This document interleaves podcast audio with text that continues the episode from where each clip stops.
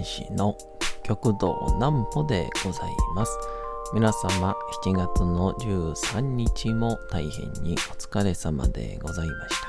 お休みの準備をされる方、もう寝るよという方、そんな方々の寝るをともに寝落ちをしていただこうという講談師、極道南歩の南歩ちゃんのお休みラジオ。このラジオは毎週月曜日から金曜日の21時から音声アプリサウンドクラウド、Spotify、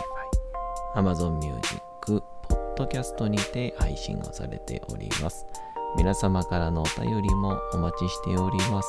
お便りは極道南歩公式ホームページのおやすみラジオ特設ページから送ることができます。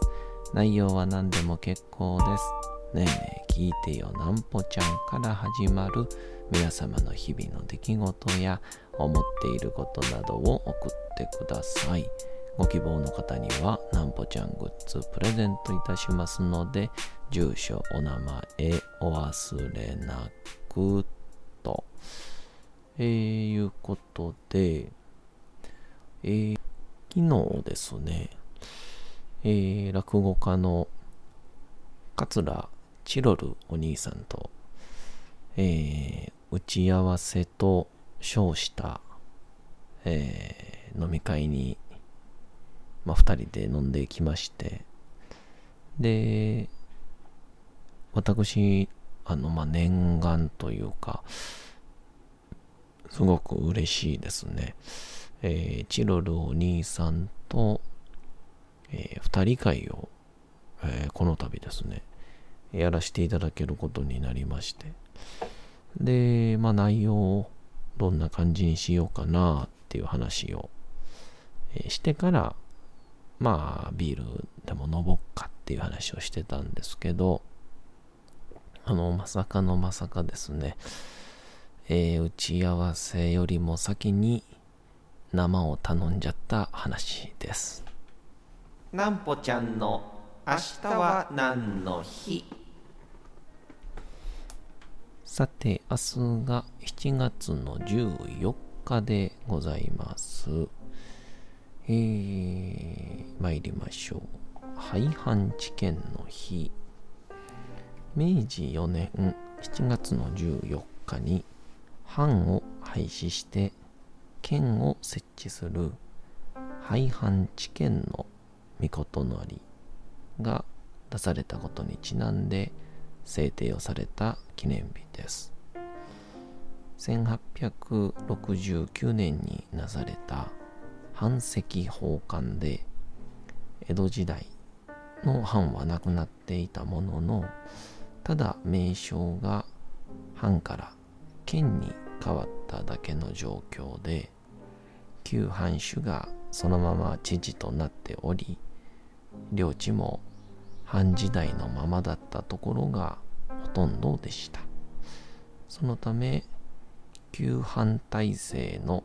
刷新を図るべく明治政府主導のもと廃藩置県を断行いたします。新たな方針として各県ごとに中央政府から県知事を派遣することでそれまでの藩主が領地を治める方針を撤廃し中央集権国家を目指していく流れとなりました、まあ、以後第一次第二次と続く府県統合を経て現在の一道一都二府43県に近しい状態に日本が再編されていくこととなりましたということなんですけど1871年ですからね、まあ、僕は語呂合わせであのー言わない秘密よ廃藩置県と、えー覚えておりましたけど。結構人によってね覚え方が、えーいろいろあるんでしょうけど。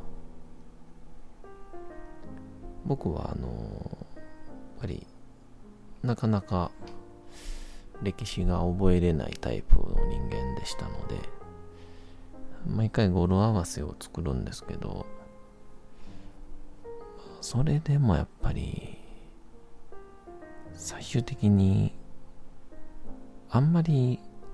年号って関係ないんやなっていうことに高2ぐらいで気づくっていうね、えー、なのであの今歴史をね勉強してる皆さんにはあんまり気にしなくていいよっていうことを伝えておきたいと思います。というので、えー、明日ではなく昨日、なんで明日って言ったんでしょう、今。昨日、チロル兄さんと話し合いがあったというのも、えー、8月の4日ですかね。8月の4日の、えー、14時からと19時からの、えー、2部で、えー、2人会を西宮のですね、恵比寿亭という、あの、月亭法政さんが作られたえー、劇場で、えー、やることになって、西宮恵比寿亭ですね。で、ここでやるんですけど、あのー、まあ、チロル兄さんとはですね、まあ、よくよく似てるっていうのを、もう入門当初ぐらいからずっと言われていて、でもお会いもしたことなかったんですけど、初めて三宮でしたかね。あの、五国ワールド寄せみたいな感じのところで、えー、二丁拳銃の小堀さんに呼んでいただいたときに、まあ、あの、初めてお会いしたときに、まあ、確かに、えー、ちょっと面長で、髪の毛少なくというか、ショートというか、スポーツ狩りぐらいで、丸メガネっていうですね。まあ、えー、パーツごとの分類で言えば、100%一緒っていう ところに合わせてですね、まさかあの、当日に着ていた服がですね、えー、黒の血のパン、グレーのトレーナーっていうところまで完全にかぶりまして、スタッフさんがひたすらに間違えるっていう。まあそんなことがあったんですけど。でまあそこで初めてお知り合いになってからえー、ちょくちょくご一緒させていただく機会がありまして、で、今回お声掛けをかけていただきましてですね、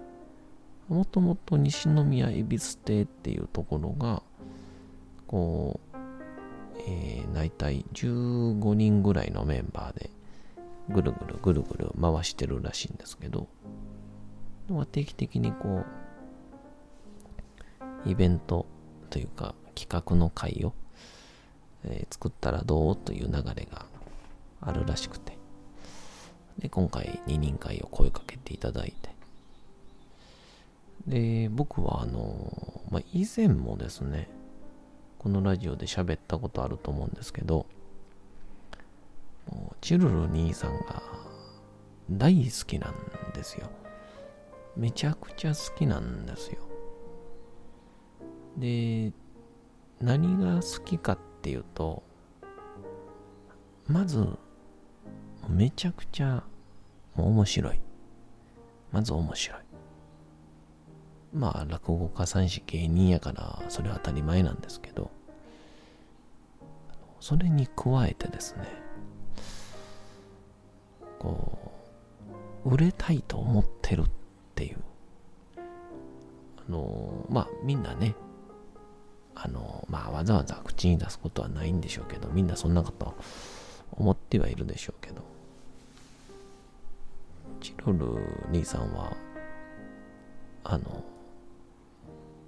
俺、テレビ出たいね。って露骨に言うてる人ですから。今結構ね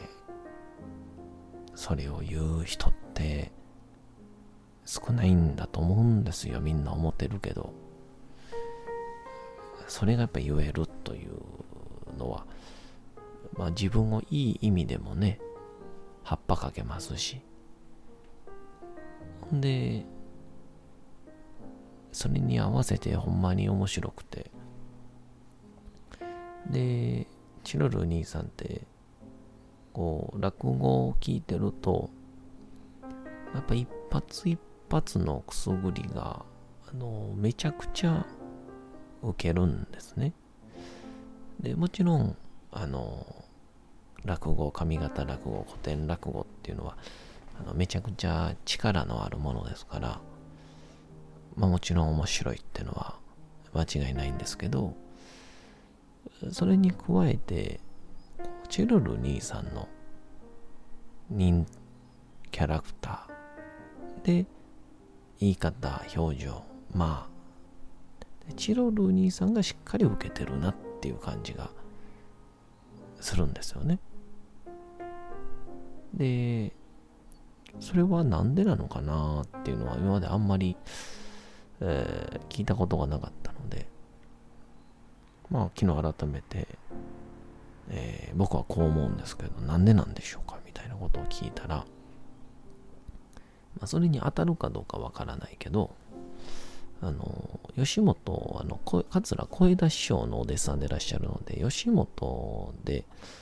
で、劇場の前説をずっとやってらっしゃったと。で、劇場の前説って大体は、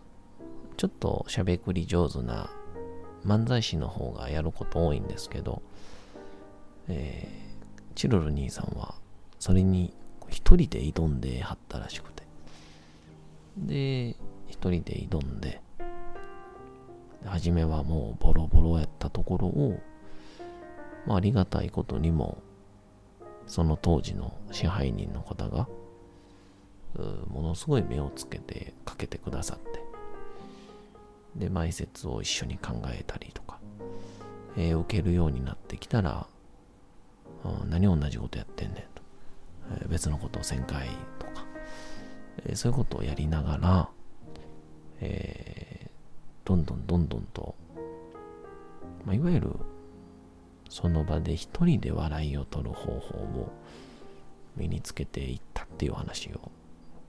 言っていて。ああやっぱこれがまあ落語家さんの笑いの取り方もとんでもなく僕はすごいんですけどそれに加えての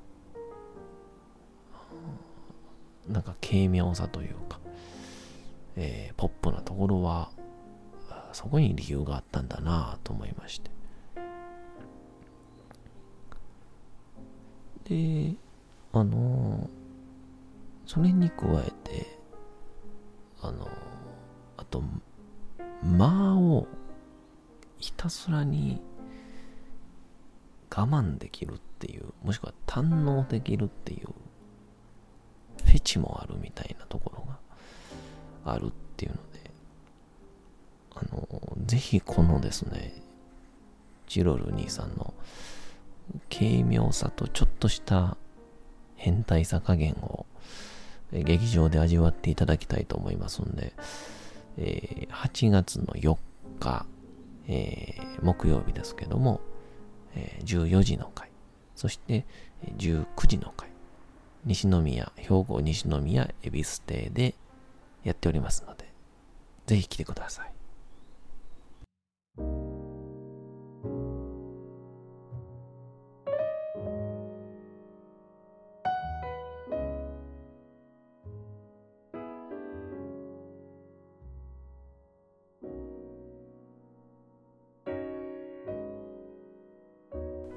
さて、時刻はうとうと朗読会の時間となりました。皆様、小さい頃眠れなかった時に、お父さん、お母さん、おじいちゃん、おばあちゃん、お世話になっている方に本を読んでもらった思いではないでしょうか。なかなか眠れないという方のお力に寝落ちをしていただければと、毎日様々な物語、小説を朗読しております。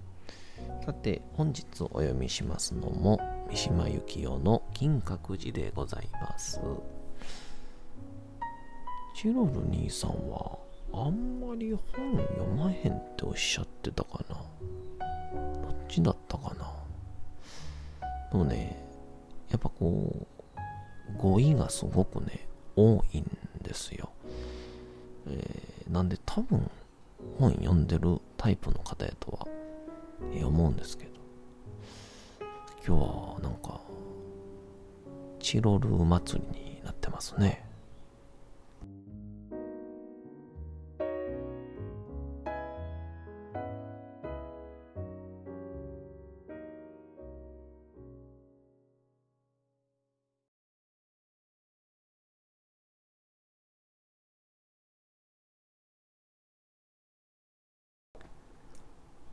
金閣寺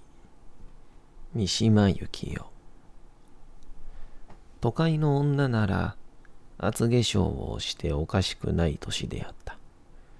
できるだけ醜くしているような母の顔がどこかによどみのように肉感を残しているのが私には敏感にわかりそれを憎んだ。老子の前から下って、思う存分一泣きした後、今度は母は配給物のステイプルファイバーの手ぬぐいで日に焼けた胸元をはだけて拭いた。動物的に光った生地の手ぬぐいは汗に湿っていよいよ光った。リュックザックから米を取り出した。老子にあげるのだと言った。私は黙っていた。さらに母は古いネズミ色の真綿に幾重にも包んだ父の位牌を取り出して私の本棚の上に置いた。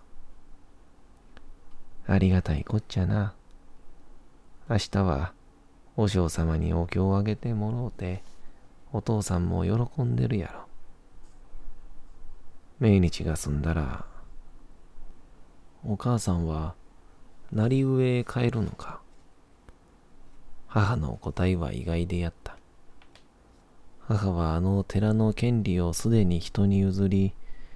わずかな電波たも処分して、父の療養費の借金を完済し、これからは身一つで、京都近郊の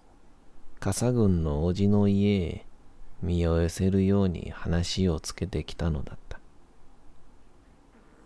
私の帰るべき寺はなくなった。あの荒涼とした岬の村には、私を迎えるべきものがなくなったのだ。この時、私の顔に浮かんだ解放感を、母はどう取ったか知らない。私の耳元に口をつけてこう言った。ええか、もうお前の寺はないのやぜ。先はもう、ここの金閣寺の住職様になるほか、ないのやぜ。和尚さんに可愛がってもろうて、後継ぎにならなあかん。ええか、お母さんはそれだけの楽しみに生きてるのやさかい。私は動転して母の顔を見返した。しかし、恐ろしくて静止できなかった。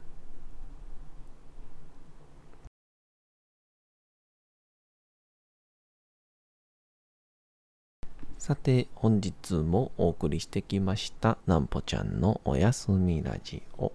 というわけでございまして、7月の13日も大変にお疲れ様でございました。